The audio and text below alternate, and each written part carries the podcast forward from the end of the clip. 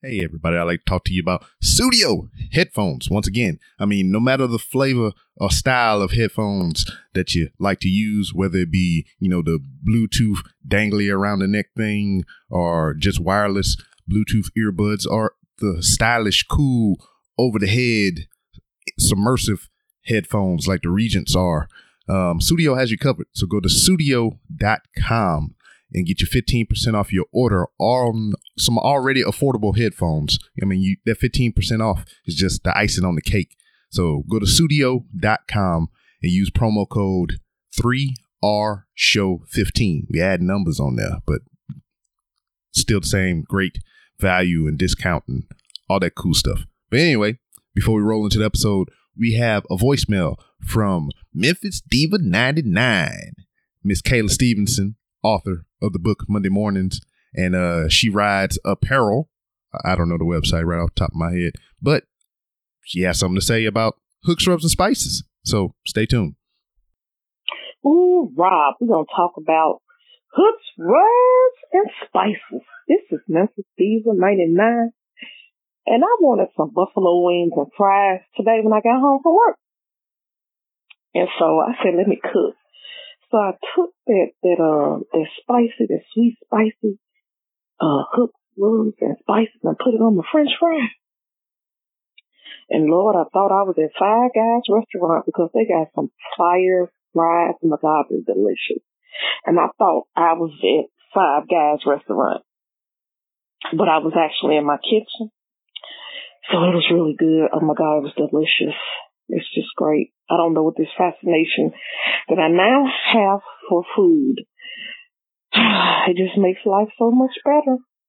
Well, that's all I want to tell you about hooks, rubs, and spices. I think it was that smoky burn, whatever you call it. But at least I got the hooks, rubs, and spices correct, so don't check me. Okay, then. I'm going to get through watching Queens of the South on USA. It's a fire movie. The commercial gone. Okay, then. Random,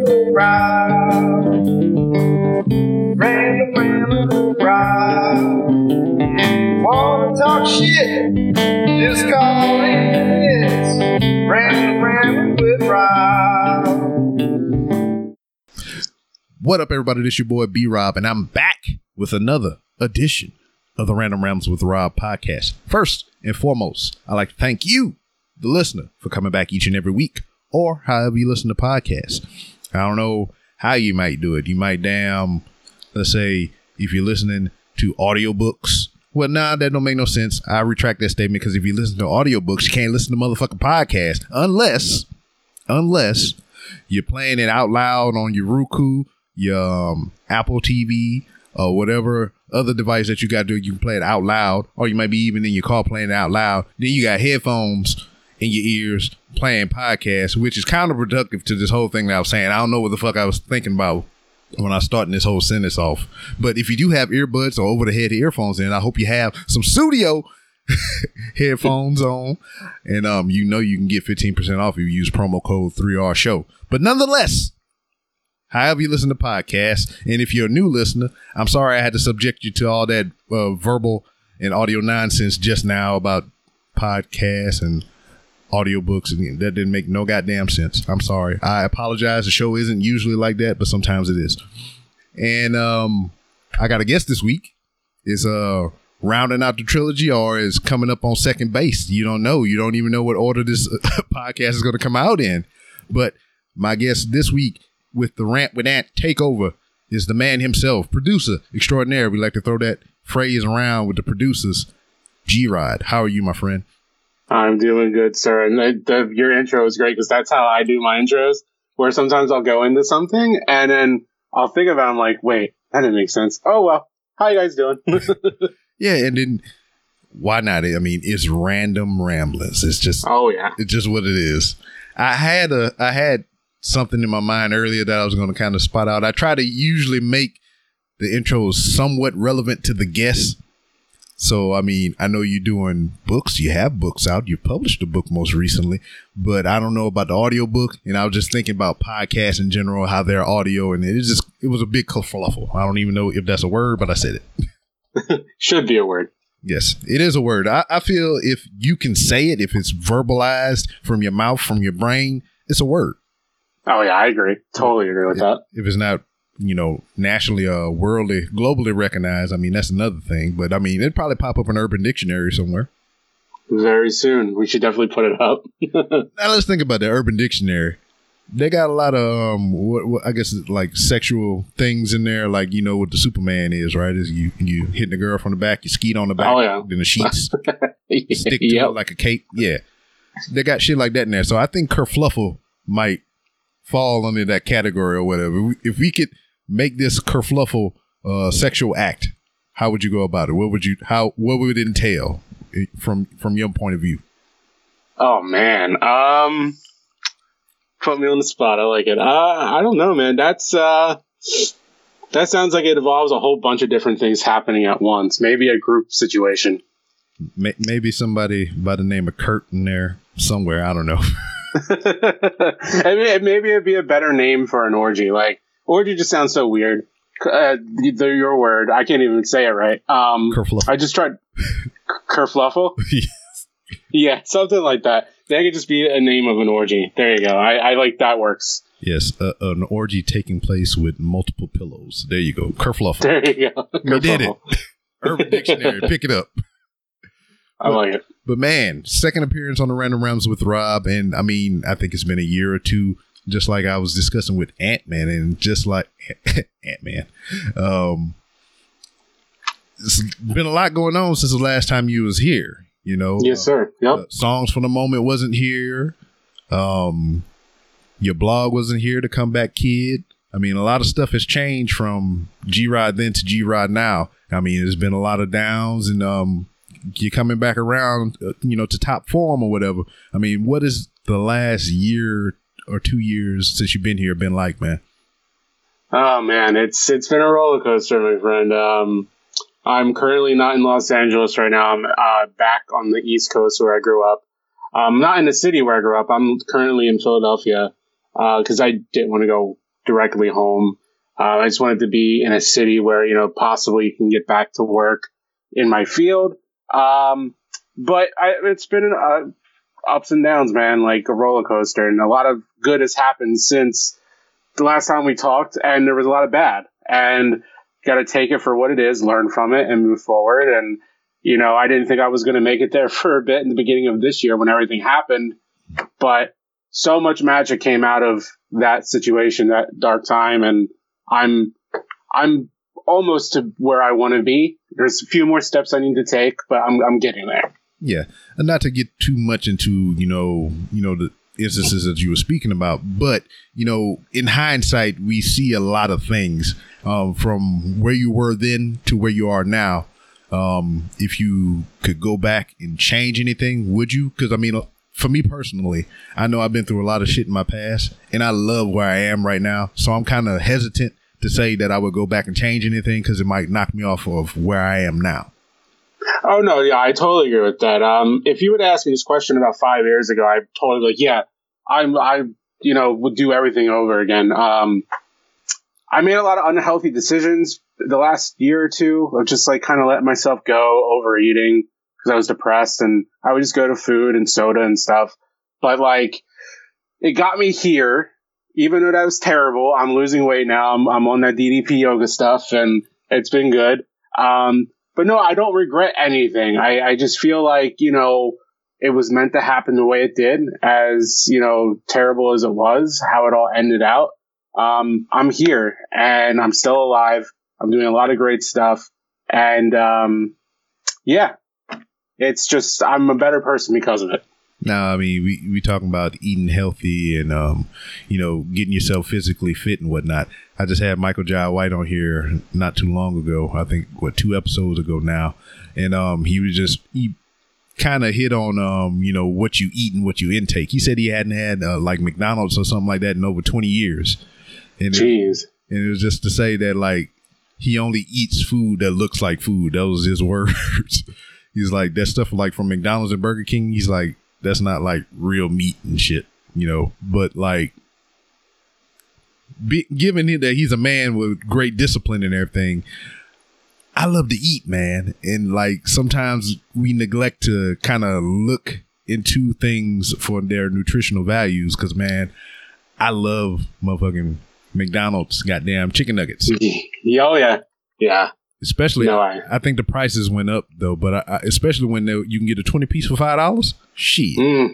Yeah, that's a tough sell, man. Like, I know that was part of my problem when I was out there. There was a McDonald's down the street, and like the person who I was with for the 4 years, her and I would go to McDonald's when she would get home late. I didn't feel like cooking.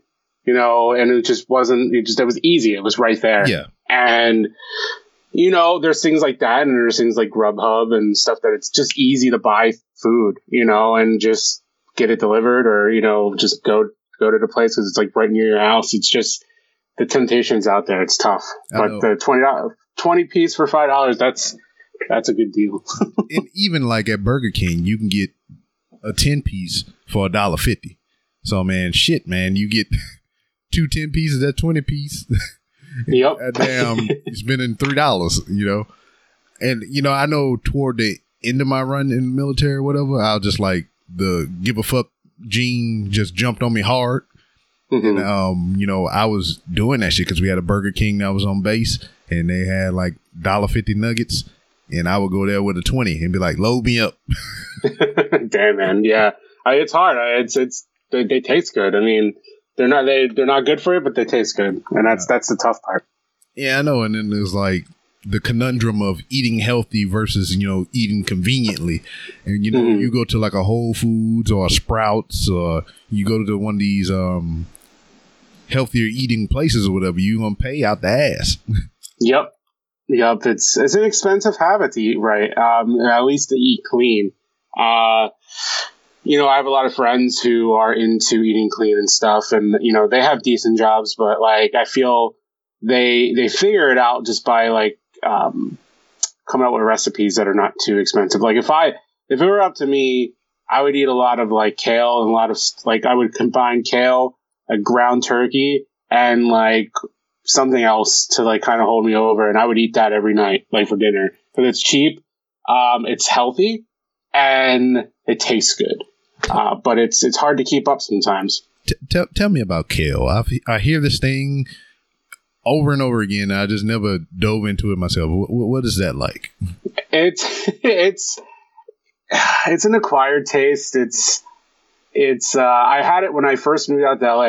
The person I was staying with, my friend Kevin, who's an actor. He didn't try to kill you, did he? What's that? He didn't try to kill you, did he? That's not the one who tried to kill me. It's the guy before that. And he, you know, he eats clean, you know, because he's an actor. He's been in a lot of, you know, a lot of TV stuff, a lot of things like that. And he tries to keep good shape.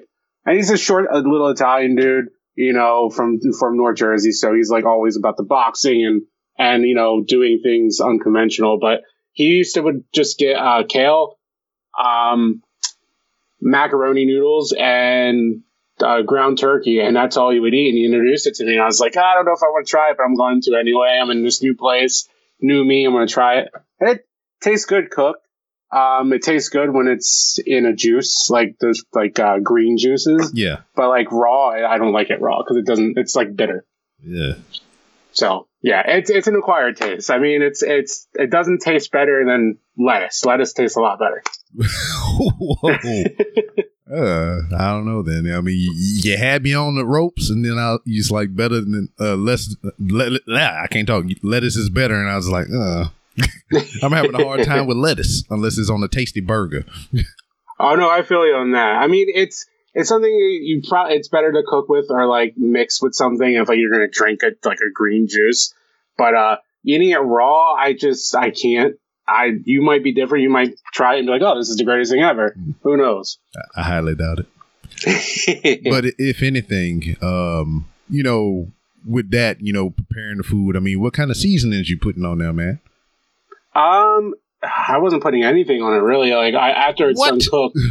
Well, after it's mixed in with everything, I would put it in a bowl or a plate or whatever, and then I put sriracha on it because there's like no calories in sriracha, no fat. It's like literally I don't know how, but it's just a thing. Yeah, it's a conundrum to me. I look at the back of the bottle, I'm like, there's really nothing in this that's bad. Spicy ketchup. Pretty much. I mean, I have a bottle downstairs. You don't have to refrigerate that motherfucker or nothing. It's the best, though. I love it. It's the awesome sauce. That's what it should be called. It should be called Sriracha, the awesome sauce. That's what it says on the bottle, doesn't it? Yeah, and then I got a T-shirt that I purchased from Walmart, and it says Sriracha, the awesome sauce. Oh, that's awesome. I didn't realize it said that on the bottle. I have to look at it again. I just put it on. I don't care what it does. Yeah, I don't give a shit either. You know what I did see in Walmart a couple of days ago? Green ketchup. Green ketchup. Yeah. Ooh. It was like Nickelodeon-inspired ketchup. It was just like green. Like Gak. Yeah, okay. Yeah, all right, yeah. Slime or whatever. Slime. That's cool. That's pretty cool. I like those kind of nostalgic grabs like that sometimes, like especially Nickelodeon. You know, we all grow up with that stuff, so it's cool. And then, like, nostalgia is a big thing nowadays or whatever. If you can bring anything back from your childhood, what would you bring back? Oh, that's a good question. I would definitely bring back... Well, I was big in the cassette. I love music, and I bought CDs and cassettes. CDs are still around. Vinyl's coming back. Cassettes are slowly coming around. I would love to redesign the cassette player for people. To like have, I just think it'd be a really cool thing, like a Walkman walking around with a cassette player. I mean, the hipsters would do it for sure. I totally would. I guess I'm a hipster, but like, I would love to bring back cassettes just because like they're good collectible items and it just reminds me of good times. Yeah, I can remember just how stupid I was, man. Like, all right, you know, you can buy anything on bootleg, right? Oh yeah. So this is what I would do. I would to show you how dumb of a teenager, you know, when I was with my money, I would go to the bootleg man and I would buy music from him because he would sell the, you know, the uncut version, you know, the cuss words and all the other shit. Oh, yeah. And, you know, it's crappy production or whatever. It's just pretty much him dubbing over something on another cassette tape, you know, hand painting the words and shit on there. Real crappy operation, but it was decent music. So what I would do to establish some authenticity, I would buy the bootleg, then I would go to Walmart or somewhere and buy the clean version, and then I would record the raw version onto the clean version so it'll look nice. Nice. That's perfect. Because with the cassettes, didn't you? All you had to do was like tape over part of the cassette, and then you could record over. The commercial ones, they had the tabs in the top. You can either break the tab out so you can record, and then the ones that had the tabs broken, you stuck a piece of paper or a piece of tape over the top so you couldn't record over it. Gotcha. Okay. Yeah. That's all coming back to me now. It's funny. I would usually I would buy Maxwell blank cassette tapes all the time, and I would speak into the microphone, introduce a song, and talk about it, and sounded stupid, but like that's what I would do all the time. And then I would like play it back for friends, and people were like, "Oh, this is cool. It's you sound dumb, but it's cool, I guess." Like I love doing that. I guess that's just because I always wanted to be a DJ, a radio DJ. I always thought that was a cool job. So I don't know. It's like you said, we all did. It's a cool job. It sounds like it'd be a great time to do. Coming in live at 5, this is Glenn Rodriguez with the mix at 6. The mix at 6. I love it. Yeah, I used to do the same thing. It's just like when I was coming up in middle school, whatever, a lot of DJing, especially like here in Houston, DJ Screw and all those guys were real popular. So this how much bullshit capitalism is. I can remember getting on my computer, and they had a default program that came with the computer. I didn't have to download no extra software or nothing like that. I can record audio, and all I had to do was plug the little ear jack into my freaking Walkman and plug it into the jack, you know, the little double end, and plug the jack into my computer's audio receiver, and I could record from my motherfucking Walkman on my goddamn computer. That's awesome. Nowadays, you had to find a third-party program to do this. Then you got to pay out the ass for it. Or you got to do the new thing that people do now like with Adobe Photoshop and all this other shit. You got the month-to-month motherfucking subscription. Yep. It's fucking bullshit. Makes me angry. But yeah, I would dub all that shit on the computer. And then, you know, how DJs, they scratch and mix and, you know, chopping and screwing and all that. I would try to do that shit on my computer. And, yeah, it just didn't come out right. It sucked. Having a good old days. I miss doing that kind of thing. Like now, like it's so simple to record and put music in it and all that good stuff. And, I mean, I still like it. It's still fun. But the charm's not there anymore. Yeah. You was talking about having a Walkman or whatever. I wish they could Home Alone, the motherfucking Talk Boy, and they redo that shit. I had one of those. I had one of those too. Those things were great. And you were a kid that I would have hated because I never got one, and I wanted one. Yeah, I begged and pleaded for one of those. I'm not ashamed of that. I was a spoiled kid.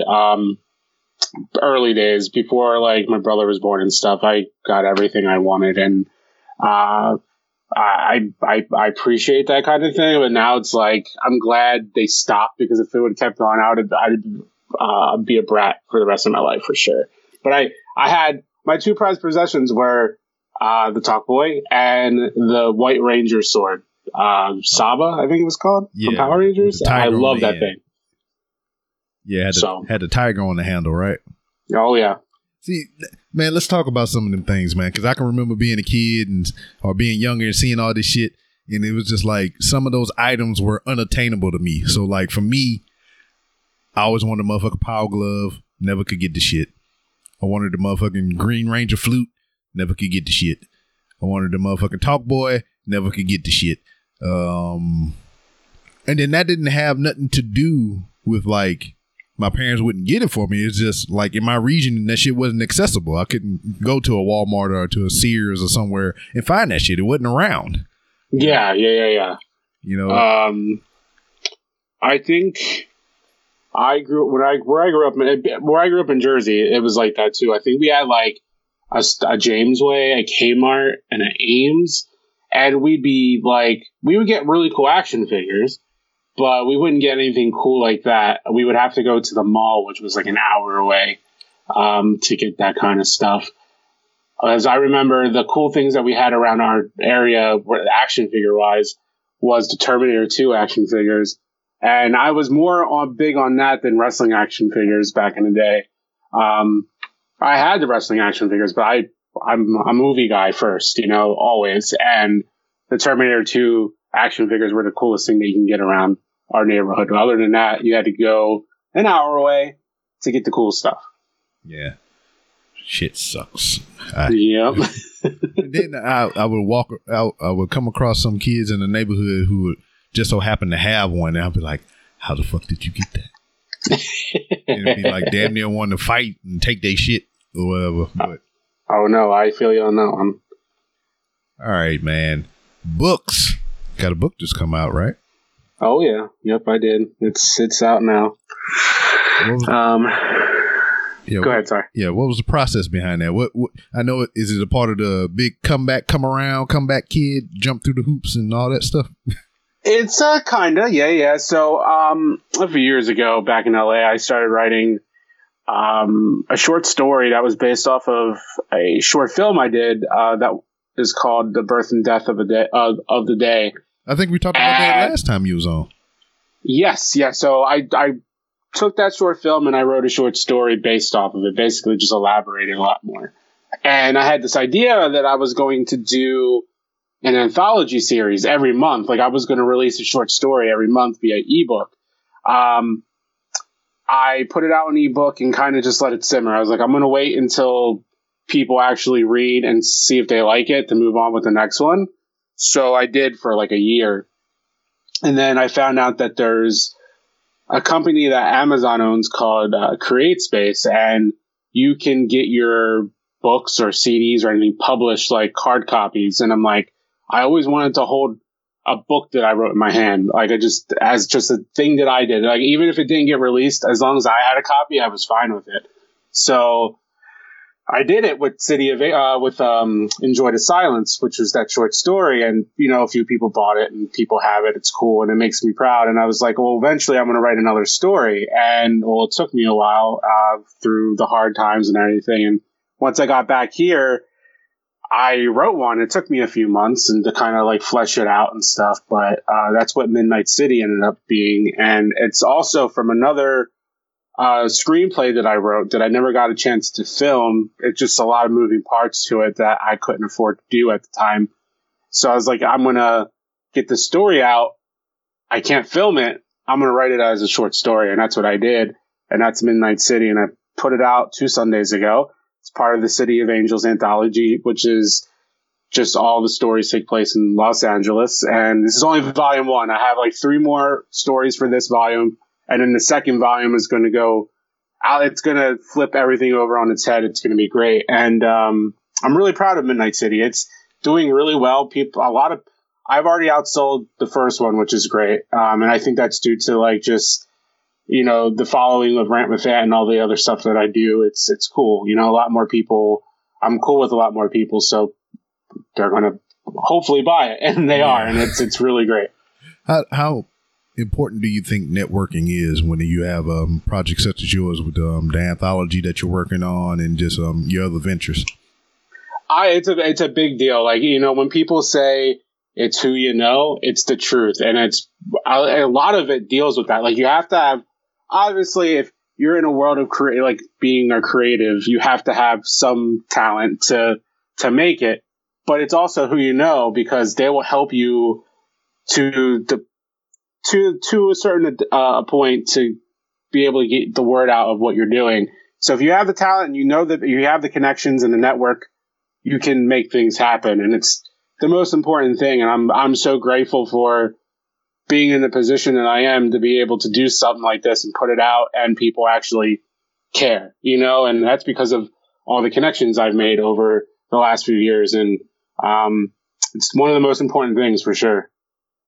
Now, the growth of Rant with Ant, I mean, you've pretty much been there from the get-go.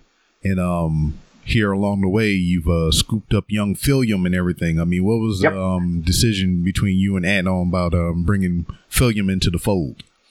So it's funny because I always thought, you know, Rant with Ant was going to be just Ant. You know, mm-hmm. I could, like, you know, when we started, I brought him on to the Wrestle Addict and he was so good. We kept him and we became really good friends, best friends. And he came with, you know, the whole story, you know, he came to me with the idea, blah, blah, blah. You know, we get to NEI, we leave NEI, now we're here. Phil just came on as a guest the one time and the chemistry was just so well. And Ant's like, you got to keep him. I'm like, yeah, that's a no brainer. Can we keep him? Yeah, and he brings a different dynamic to the show that I don't bring, and that you know, Ant doesn't bring. You know, it's a fresher outlook. He's pretty solid when it comes to certain parts of the program, mm-hmm. where I come in and bring my knowledge of New Japan because that's what I follow the most. Yeah. So each aspect of pro wrestling, sports, entertainment is covered, and we just have, we're all, you know, good friends, and that's how the show is. We're just friends, and we don't pretend to know everything and have, I don't know, we're just 3 friends that love wrestling, and we talk about it and put it out for people to listen to. Yeah. I mean, he definitely brings a spark to the show, because I can remember from, you know, when I first started listening, it kind of just was Ant, you know, running through segments and everything. You just be there in the background, you know, chiming in when called upon and whatnot. And then that grew into, you know, a 2-man show, you know, to where you were actually more involved than you were previously. And then now Philium is into the fold and it's just like, chaos. It's definitely chaos.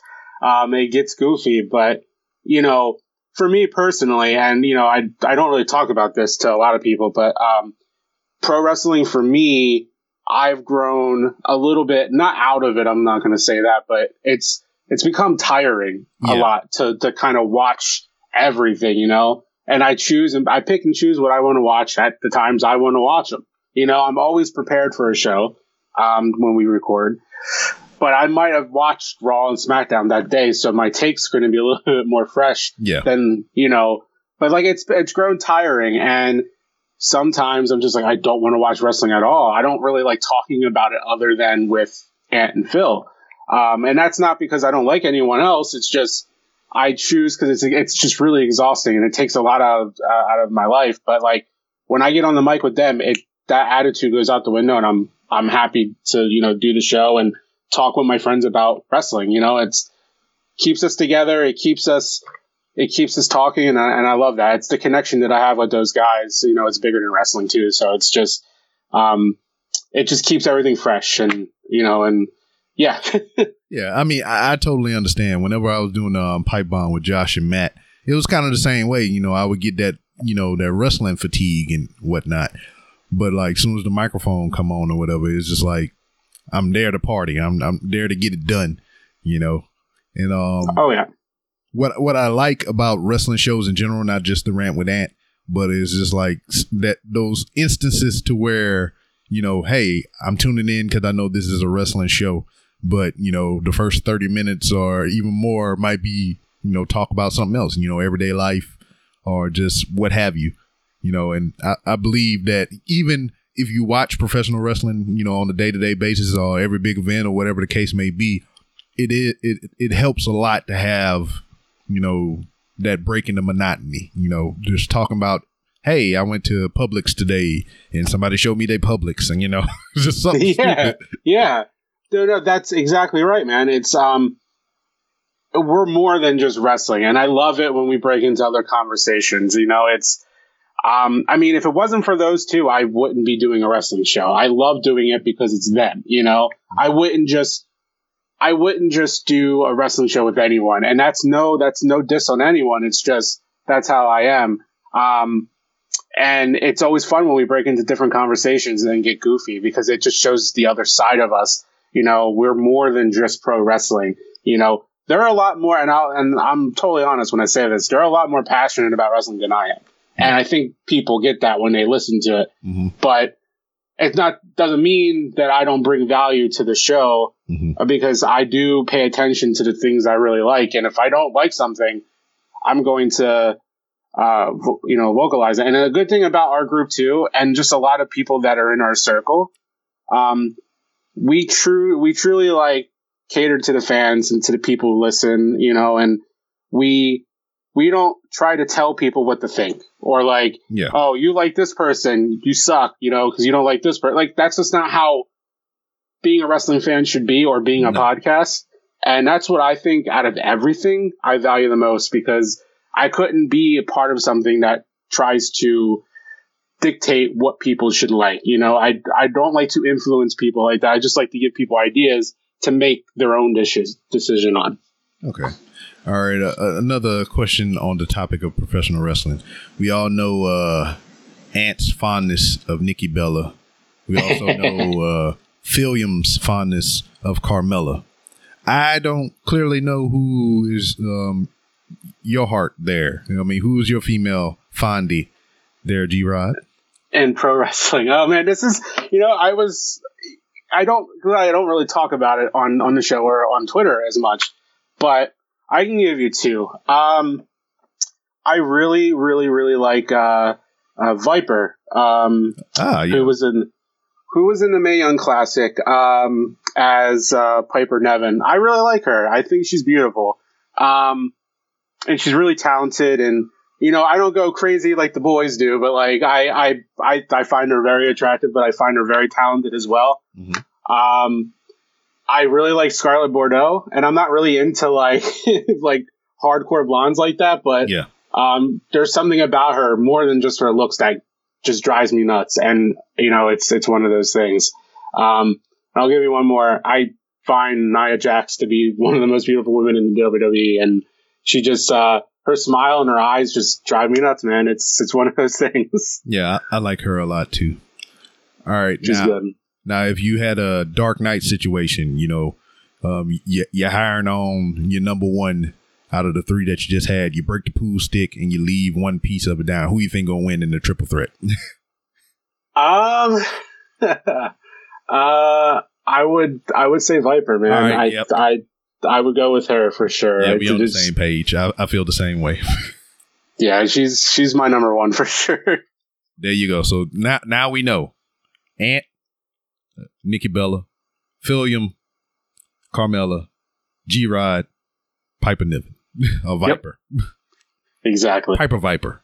There you go. Or Viper.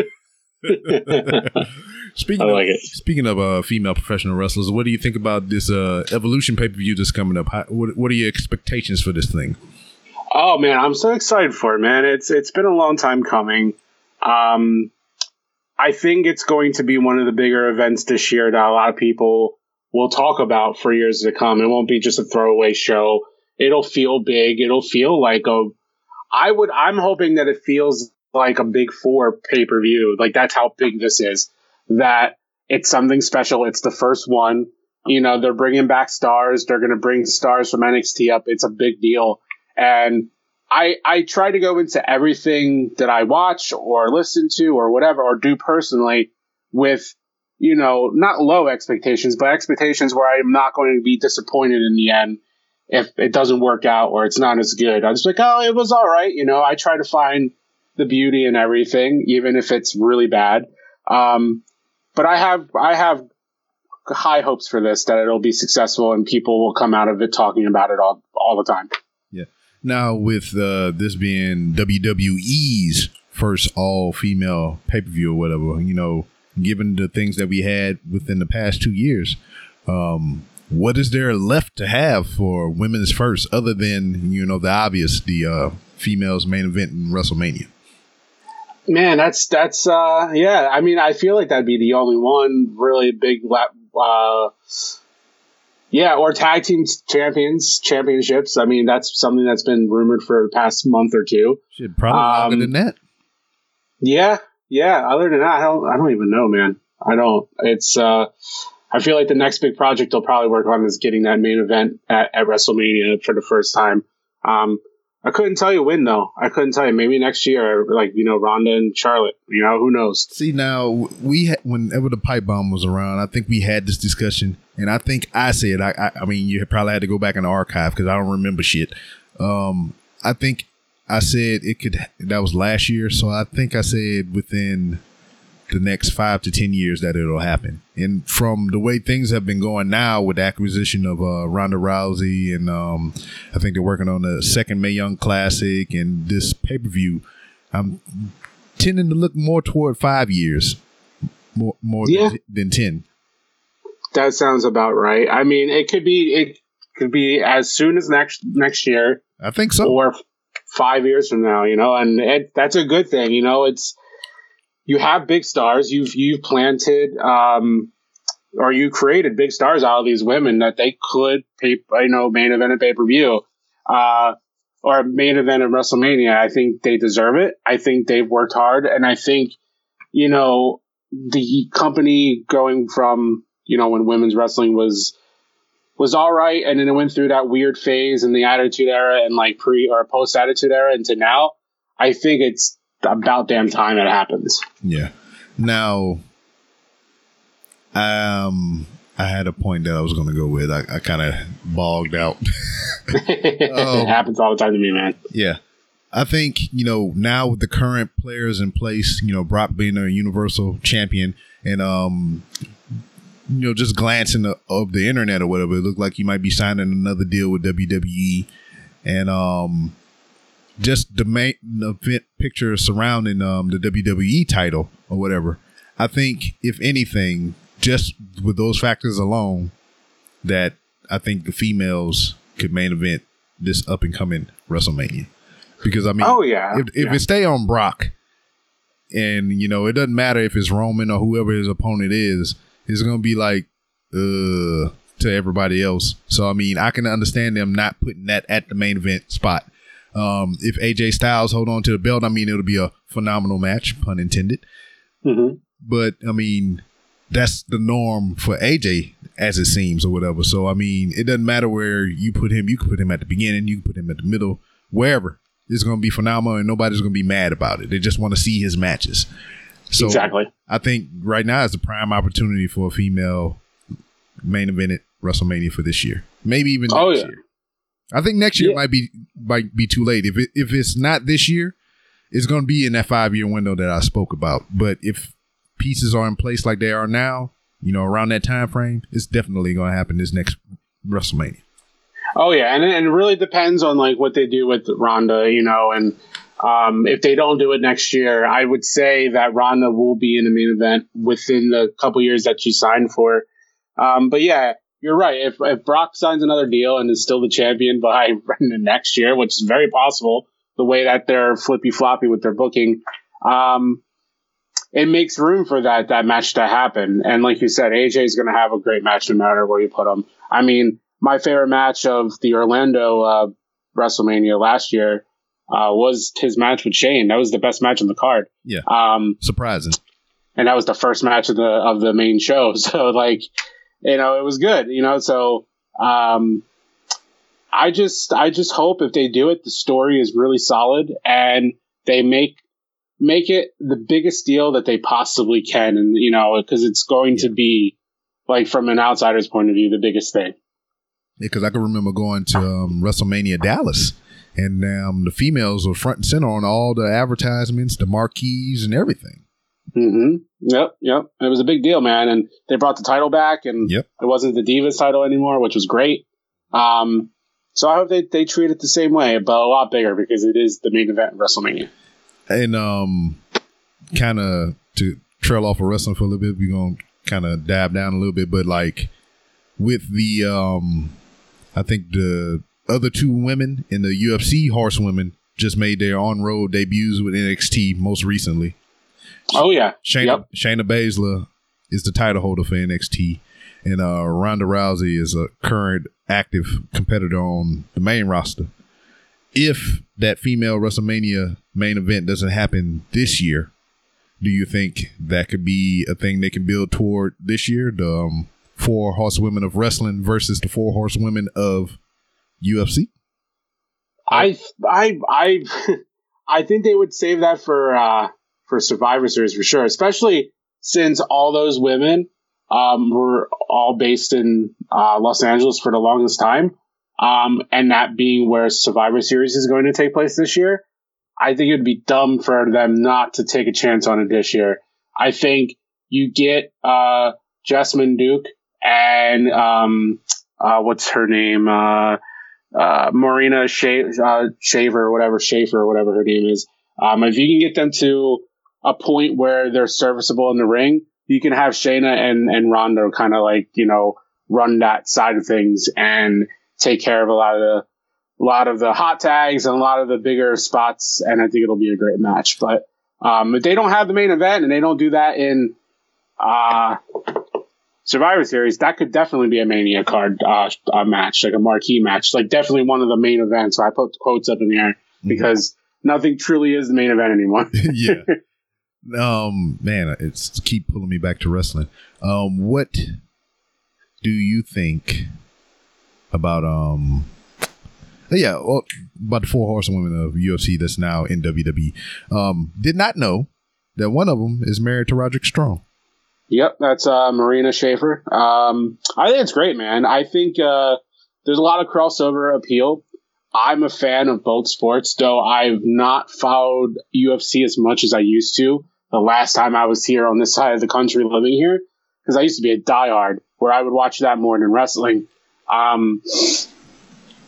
just think it's a good thing, man. I think all four of them are obviously fans of pro wrestling and sports entertainment. I think they belong. I think it's really cool. And like I said, I think the most important thing is that it's the crossover appeal, and it'll bring eyes to the product that might have watched it before, or maybe they watched it back in the day. They're like, oh, these are the women from the UFC or MMA in general, and they're doing these things on over there in WWE, and it's really cool. I'm going to have to check it out, especially with Ronda. Like, Ronda's like the name. Yep, you are correct. Now, what is the Comeback Kid? Great question. It's my favorite topic. So this song by this group called The Midnight, which is a synthwave group from Los Angeles. I discovered them one night on Bandcamp, which is a really great site for discovering new music, where a lot of artists go and sell their stuff. I was one night just going through it like I usually do, and I found their song Los Angeles and I was just so hooked from the first lyric of the song. And they released a new album last summer called Endless Summer, and The Comeback Kid was a song on there. And I was talking about how... Hey, real quick, I want you to rethink your life choices real quick. If you're listening to this podcast through headphones, I really and sincerely hope that they're studio headphones. So if they are, just stop the podcast right now. Go to studio.com and... get your 15% off some already affordable headphones. They're bomb diggity. I'm using them right now as I record this podcast, and I appreciate if you would go to studio.com and get 15% off some bomb ass headphones. You're doing yourself a disservice by listening to that inferior shit that you're using. So go to studio.com, get your 15% off your order with promo code 3RShow15. 3R Show 15, studio.com. Do it. Back to the show. The story of the song is about how someone has been beat down, knocked down, the rough year, rough times, but they're coming back and they're going to be better and stronger. And I adopted that mindset when I moved back, after everything that happened at the beginning of the year. And I was like, I'm going to start a blog or start something to first keep myself accountable for everything that I'm trying to do, and not fall back on bad habits or not keep my word, just to kind of put down my thoughts in case I do want to give up. I have something that I'm telling the world. People know that I'm doing this, so I need to keep my promises, especially to myself. But it's also a blog and a lifestyle to kind of inspire people to do bigger things than themselves. If they had goals or dreams of becoming an astronaut, opening up a business, or starting a podcast even, I'm hope I can inspire, motivate people to do so from my successful outings or my failures, because we all have failures, and that's a normal part of life, and no one should be afraid of those things. But yeah, that's The Comeback Kid, man. That's just it's a lifestyle, basically. It's just, we all been beaten down. We've all been, face first, rock bottom, and it just there's a tomorrow. We can get back up, dust ourselves off, and keep pushing, because we only have one life. And if we just, sulk about things, and it's okay to be sad, and it's okay to be, down, but at some point you need to get your back up and kind of use those bad times as motivation to get back to the good times. Sweet. I wholeheartedly agree. Now, with this new attitude, this new lease on life and whatnot, I mean, other than the the inspiration from that song that you just laid out for us or whatever, what are some other motivational tools that you use to keep yourself up in high spirits and keep you going toward your goals and whatnot? It's a good question. So I like to watch videos from people like Gary Vaynerchuk and things like that, simple things like that, just because they're so successful. They try to lay out plans and give good tips. And I like Gary because Gary is a guy who is from New Jersey, like I am. He's kind of got that no bullshit attitude, and I love that. And he'll tell you how it is. And I think bluntness is perfect for motivation.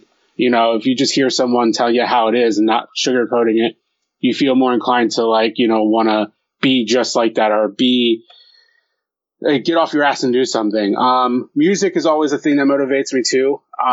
Anytime I put a song on, it doesn't even matter. The lyrics could be sad. Music just is it's a piece of art that I enjoy. And if I have music in the background, it gets me going, it gets me up or gets me wanting to be creative or, record a show or whatnot. And just the people around me, I've surrounded myself with some good people and, that have motivated the hell out of me to get back to where I need to be. My ultimate goal is to get back to Los Angeles. It's that's where I put 5 years of my life. a lot of work, a lot of, building my reputation there. And I want to continue that, and I have this hurdle that I have to get over, and I'm still trying to get over. I'm like halfway over it right now, and I know I'll get there in time. But those are the things that keep me motivated, and especially that one, because I have things that remind me of Los Angeles around me all the time. Either it's music that talks about LA. I have my phone background is a picture of LA. It's just, it keeps me going. It was like, that's my goal. Word. Is one of the songs, I Love LA? No, but I should definitely have that. I love LA. I don't know, man. It's just, like I said, not to be like a sad fool right now, but it's been a rough year, and like I keep those things around just because I love that city. And when I had to leave, it was heartbreaking, man. And it was out of nowhere, and I was already coming back here and for Royal Rumble. I was going to be here for Royal Rumble to hang out with Rant with Ant and all those guys, and it just kind of went the other way, and yeah. I wasn't prepared for it, man. I paid rent and did all this stuff and didn't really have any much money to bring back with me. It was just like I was starting over again. And my biggest fear was to come home and feel like I was going to be a failure. But like I got myself up and said, hey, man, you failed. It happened, and things happen. You just need to get back up and keep going, because you've done it before. You can do it again. Exactly. Man, what is if anything, if you can land a big budget project and everything, what would it be geared toward? Would it be toward your editing expertise, your filmmaking, or something within the book genre? It would definitely be filmmaking. I love writing books. Writing's the thing that keeps me going, and it keeps me sane. And I love podcasting. I love all that, but that's the stuff I love doing to kind of keep me pushing towards my big goal, and that's making movies.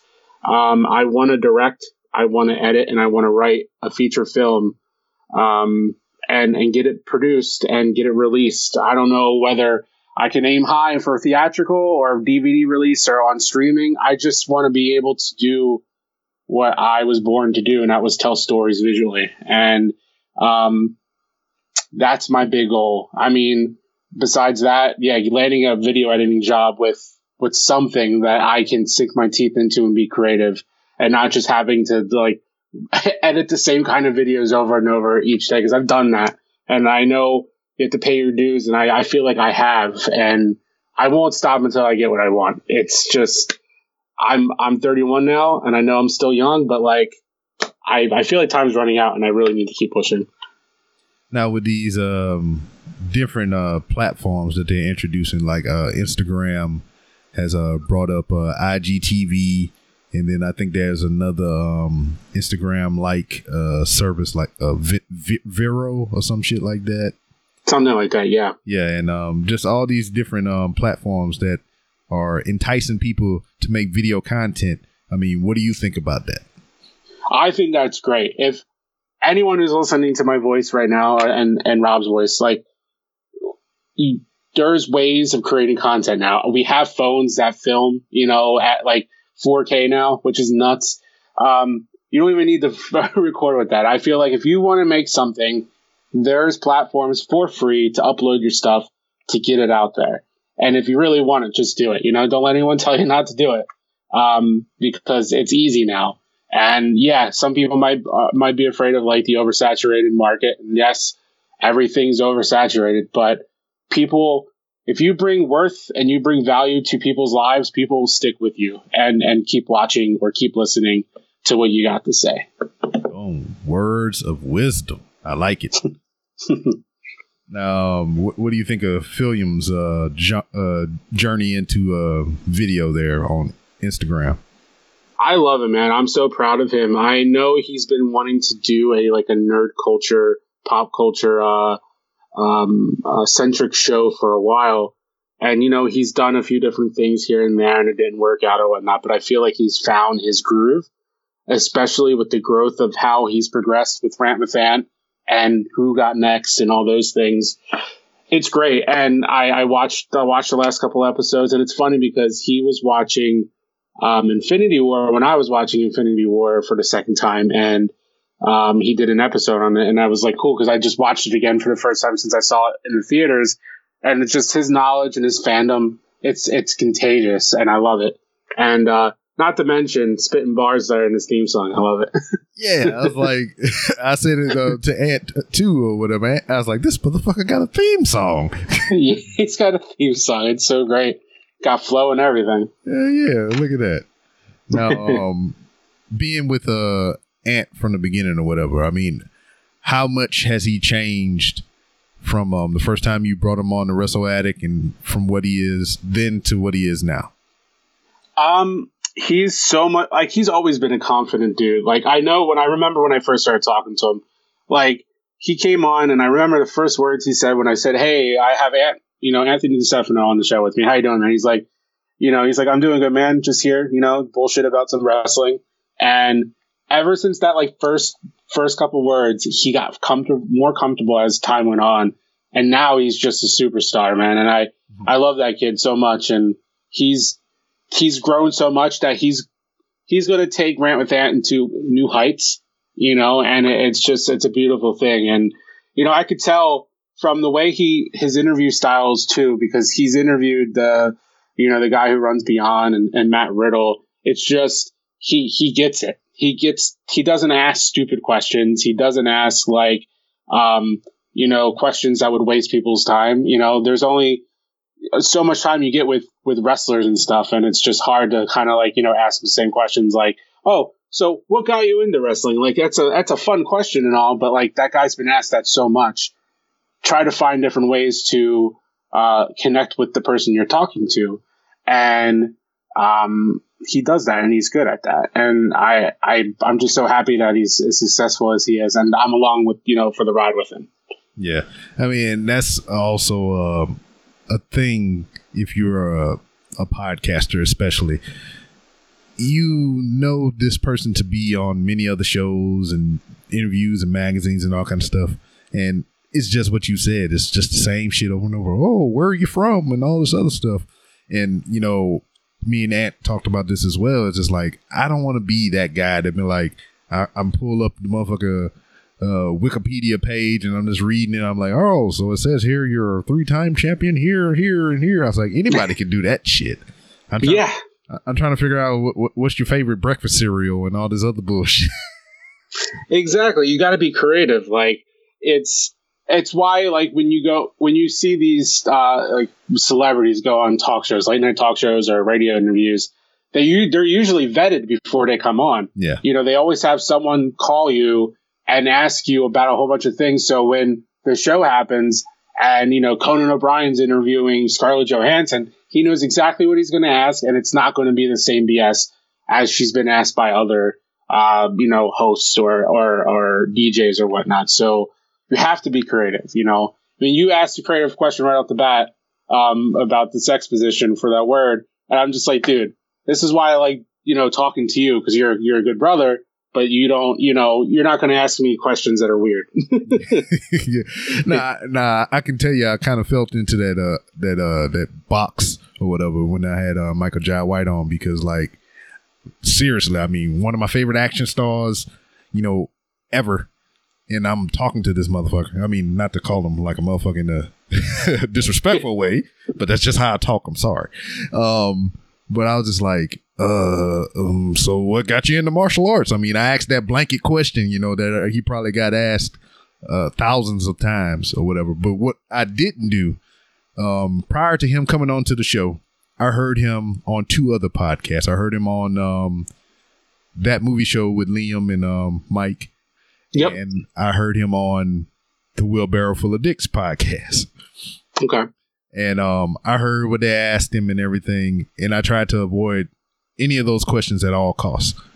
But at the same time, I have my own curiosities that I want satisfied as well, because, I mean, I legitimately wanted to know what got him into martial arts. And I wanted to know in the vein of, was it something that he pursued on his own? That was something that was his curiosity and his passion? Or was it like one of those things like how your parents put you into things or whatever. Oh, yeah. Well, no, and that's a question, and especially, too, with, you know, you might be introducing, you know, Mike as to someone in your audience that doesn't know who he is. Yeah. So a question like that, that's perfect, you know, but then you can build off that and go into other things. And that's what stands, you know, people stand out from each other. And I'm glad you asked that question, though, because I know a little bit about Michael Jai White just from, like, some of the roles, but I don't know that background. So when I go to listen to it, I'll be informed, and then, like, I can be like, okay, now I know more about this guy who I'm a fan of. So I'm glad you got him on there, though, because I know when Liam did that show with him, you were all about it. You were tweeting them all the time. So it's cool that you got him on. Man, I didn't know what to say. I was just like, especially like when he first got on the phone or whatever. It's just like he was asking me if he was him or some shit. It was just weird as fuck. It was just like, Michael Jai White here? I was like, what? I mean, I know it's you. I can see your name on the thing. No, I mean, it's like let's see, who did I talk to once? We had back in the Wrestle Addict days when we did the charity stream, we had Jeff Jarrett on for our pediatric cancer charity stream, and it was nerve wracking because we didn't know when he was going to call in. He gave us like a big time, like we were trying to like book all the things that we wanted to do, and he gave us a time, and he's busy. He's getting ready for, you know, going to Dallas for WrestleMania weekend, because we did it like we did it the night before the NXT show. So we did it a Thursday night or Thursday morning into Friday morning. And we knew he was busy. We knew he was probably getting on the plane or probably already there. And when he called in, we didn't know if it was him or not, because he didn't give us his number to be prepared for when he called in. So when he called in, I was like, hey, so who is this? And where are you from? And he's like, Jeff Jarrett from Tennessee. I'm like, oh, God. I sound like a total jerk. And then we had the person who set up the interview, Cade, who had a podcast back in the day, too. He did the interview, and then we each asked questions, and it was just really cool. I asked him – I know at first I told him, thank you for bringing Wrestle Kingdom 9 to the United States, because that was his deal. And that's what got me into Nakamura and just being a fan of New Japan in general. Same. And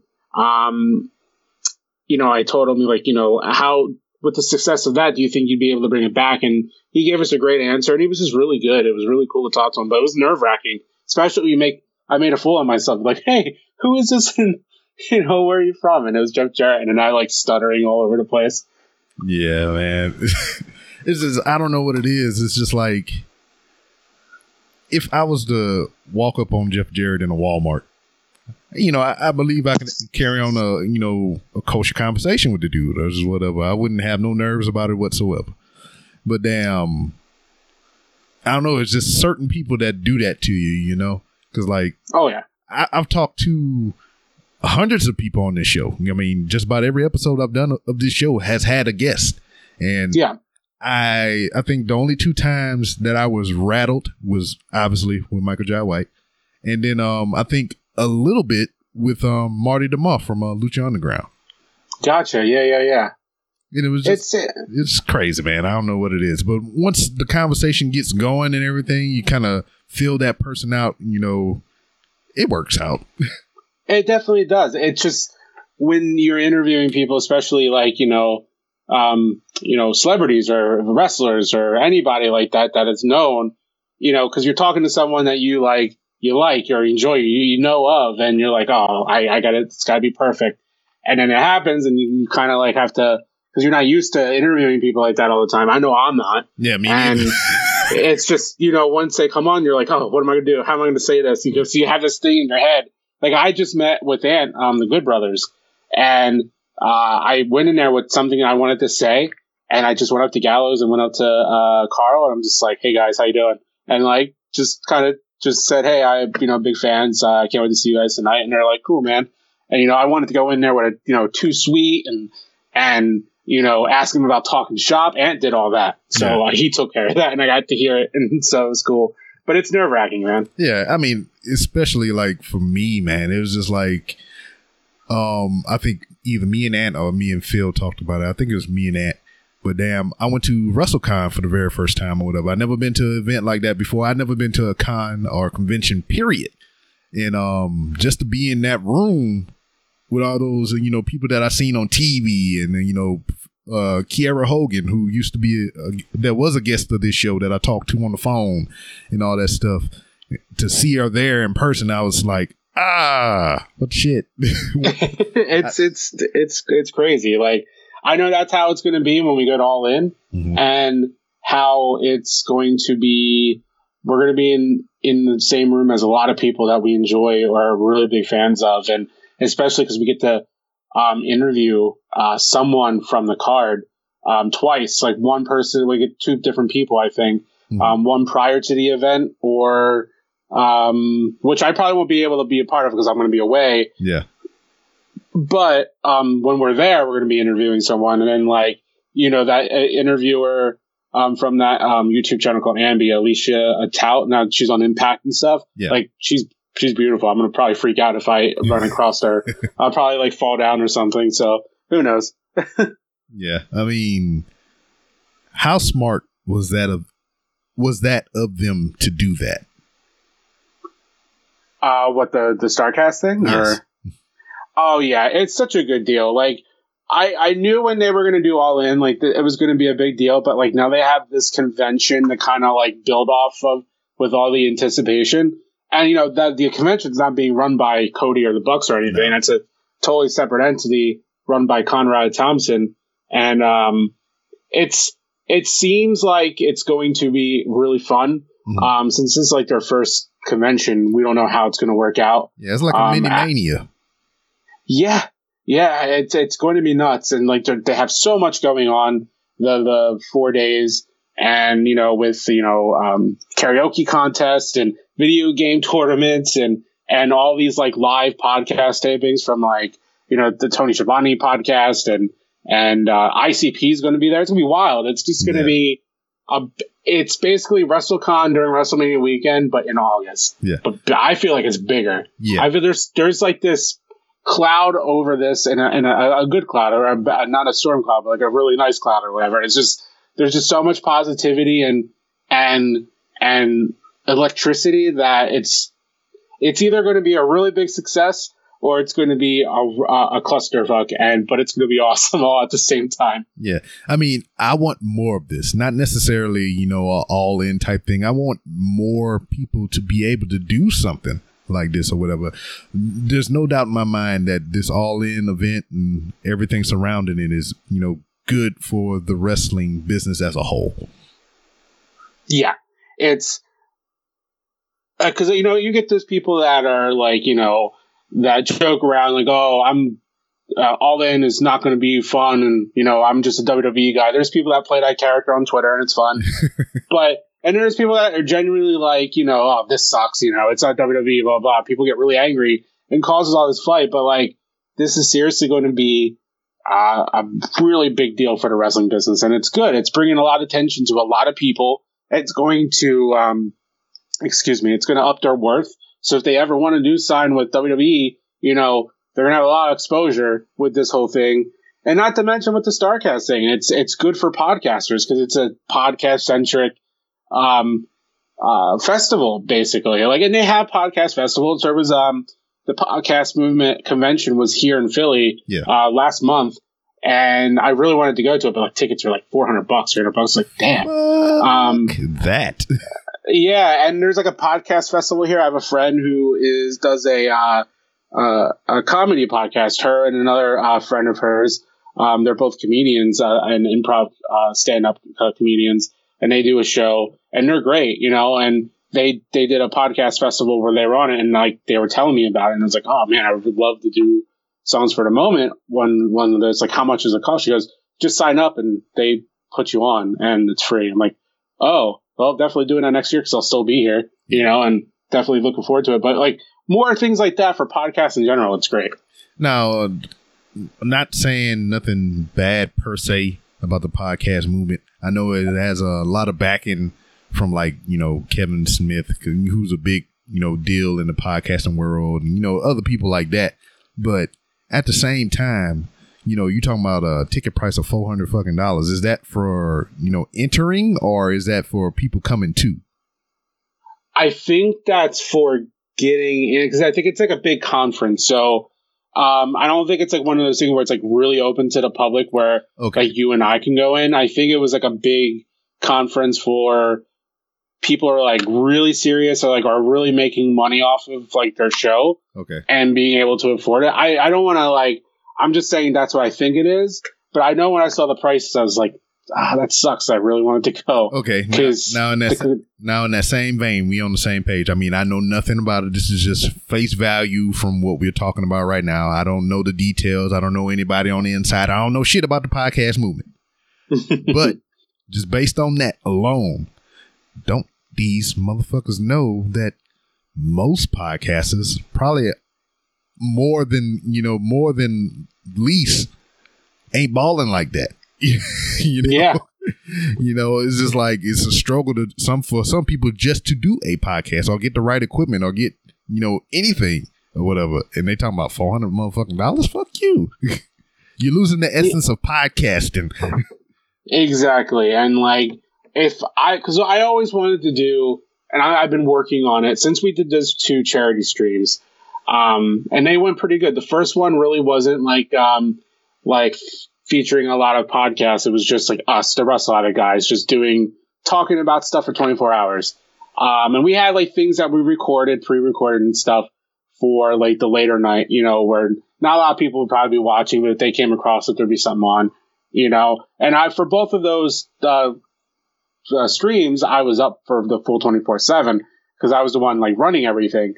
But I want to do something like that again on Twitch, but featuring all different kind of podcasts, not just focus on wrestling. Like I said before, we're a lot of us who are in the podcasting world that are doing wrestling shows are more than that. And I want to feature a whole bunch of different things and like give opportunities to people that might not have the exposure, you know, that you and I have, you know, with the, you know, the bigger group that we have, the, you know, our following, and just give people a chance to get out there and be heard because we all have good stories to tell. I think there should be a platform for that. Yeah, it's just like I'm down for opportunities, man. Within I think the last year, I've been more in the mindset of like, this isn't my show anymore. It's like, and I keep saying it, it's just that this is my show in the sense that I edit it, that I line up the guests and I put it up on site for everybody to listen to it, and, you know, and I pay the hosting fees and all the other bullshit.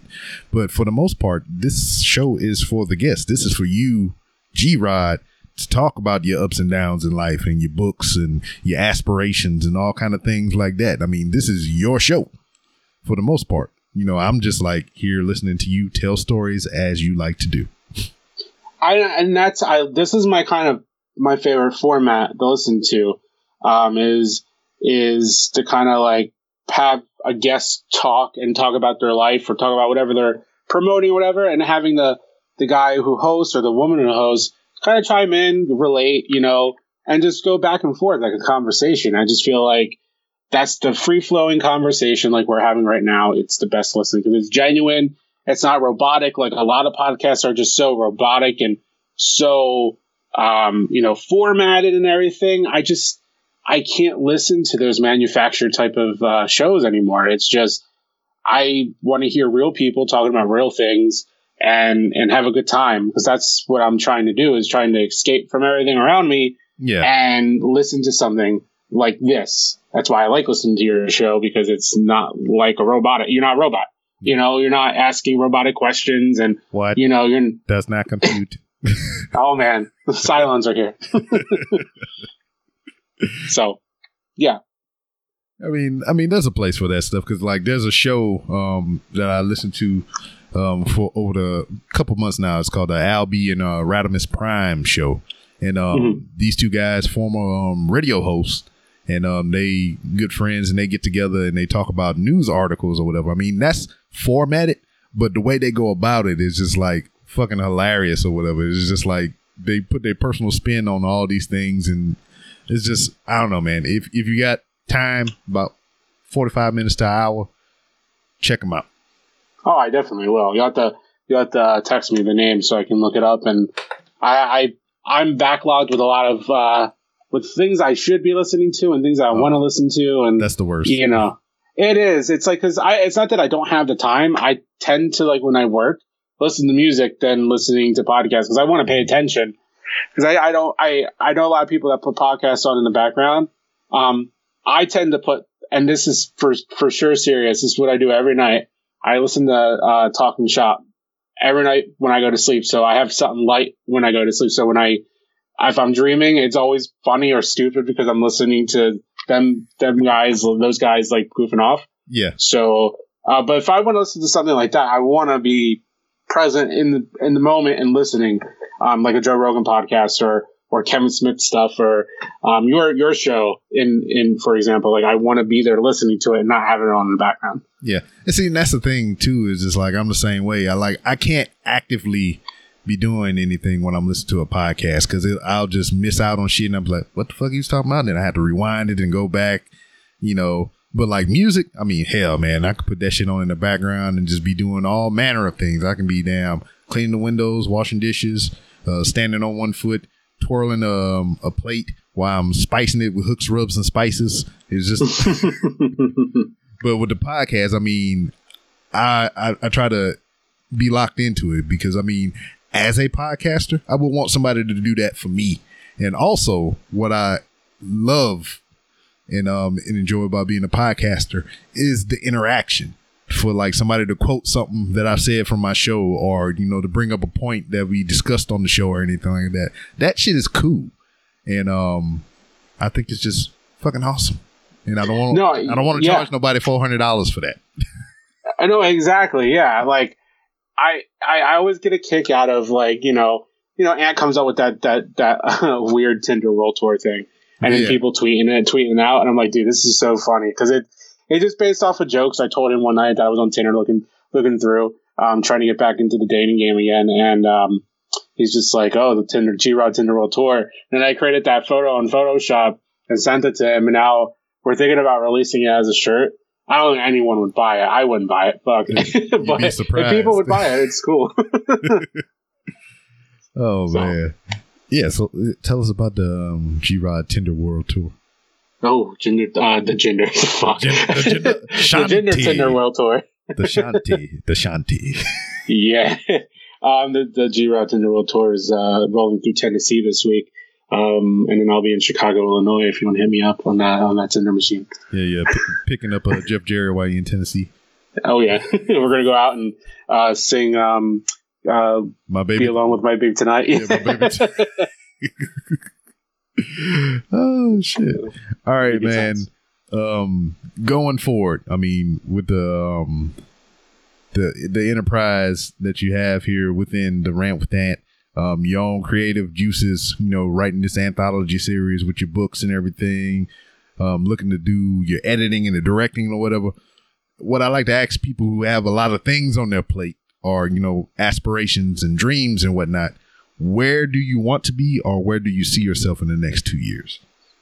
I'm back in LA, man. I'm working on film again, getting back into that. By that time, I'll have my first novel out as well. I'm actually going when I'm in Tennessee for the next couple weeks before All In, I'll be finishing my first novel.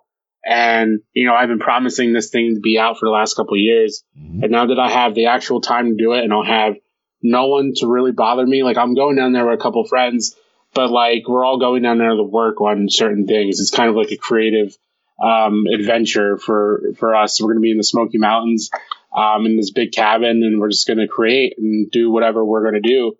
And by that time, I have a novel out. I'll be working on my film stuff in LA. You know, podcasting still, whether I'm, you know, with Rant with Ant or not, who knows what the future holds for what we're going to do. I know the brand will live on no matter what happens. And, you know, I have a lot on my plate, a lot of things that I'm thinking about doing, and I'm just excited for the future. Man. Appreciate you. You're awesome, dude. You're motivating me with your comeback story and whatnot. And appreciate that, man. man, it's just been awesome having you here. I appreciate your time, dude. Appreciate you too, man. And everyone out there, keep listening to the show. It's great. Yeah. So before you ride off into that good night, go on ahead and tell everybody where they can find you on social media. Okay. You can hit me up on all social media at RealGrod. And you'll find everything that I'm doing there, the book stuff, the podcast stuff. A little quick shout out to September 10th. If you are in the Philadelphia area, or if you have the iHeartRadio app, I will be on Radio 104.5, Philadelphia's rock alternative, hosting songs for the mind. Pretty much, it's exactly what it is. It's called Your Finest Hour, and it's based off a playlist that I submitted, and they picked my playlist, and I am scheduled for this September 10th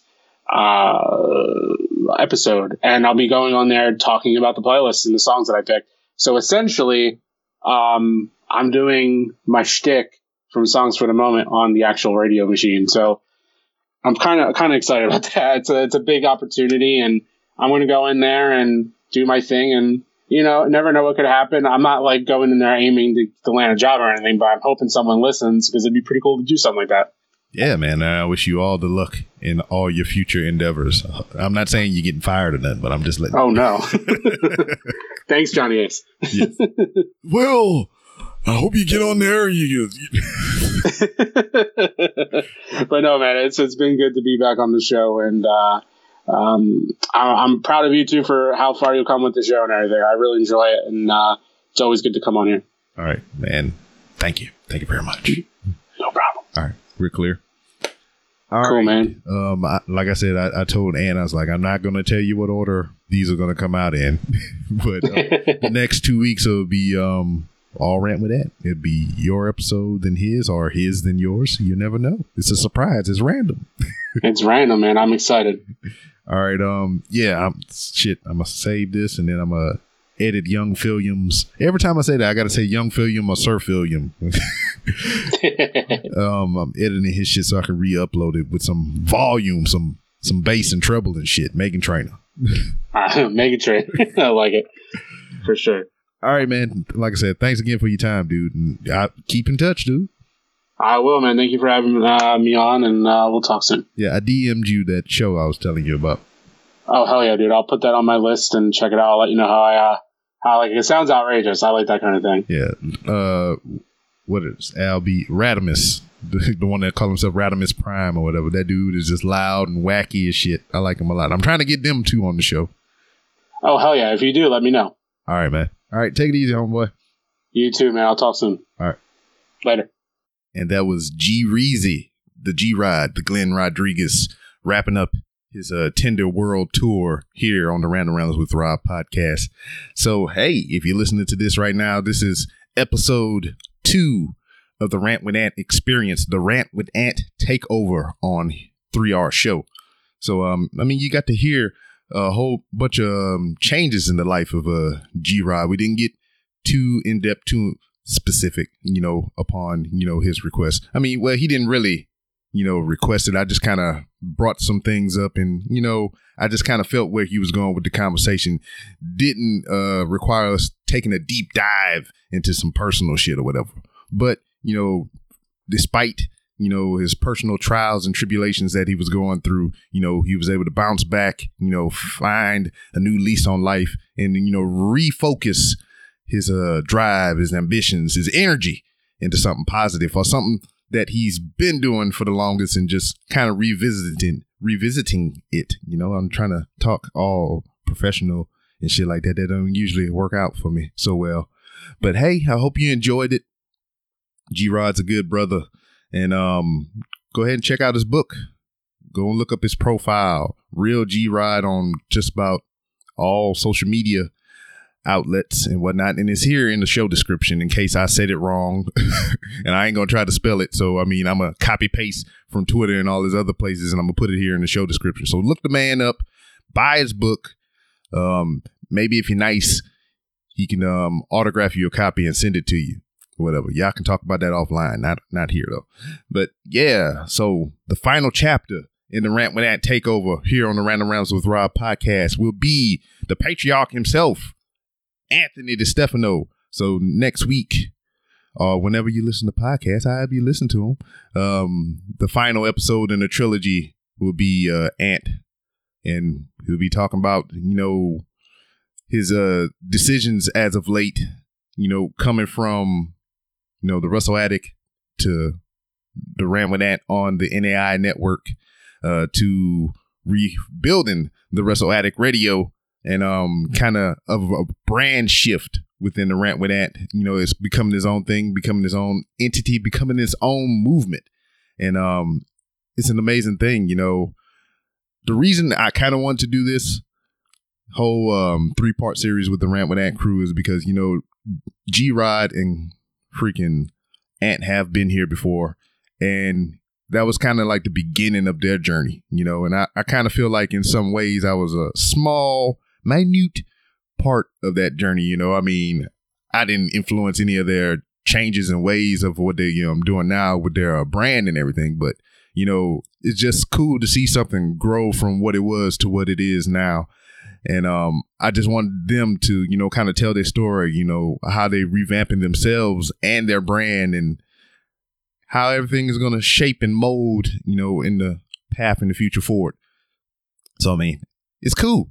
It's awesome. It's great. So, I mean, you get to hear more about that next week or the next episode or whenever you listen to the shit with Ant, the man himself. So, yeah, hope you enjoyed the episode. Let's go ahead and wrap this thing up. You can follow me on Twitter at It's B-Rob. That's ITSBROB. If you want to talk professional wrestling and any other general shenanigans, that's the place you do it. You can follow the show on Twitter at 3R Show. That's 3RSHOW. And if you're hip and trendy, you should already be following at 3R Show 2. That's TOO. You can follow me on Instagram. Just look up the Random Ramblers with Rob, and you can see me walk the hollowed halls of Walmart, which Mrs. B. Rob at this current time that I'm recording is doing right now. She got up early this morning as I record this because I'm piecing this thing together, and she's at the Walmart. You know, I don't tell her to do any videos or whatever because Miss B. Rob is focused and driven. She want to go in there, get her shit, and get out.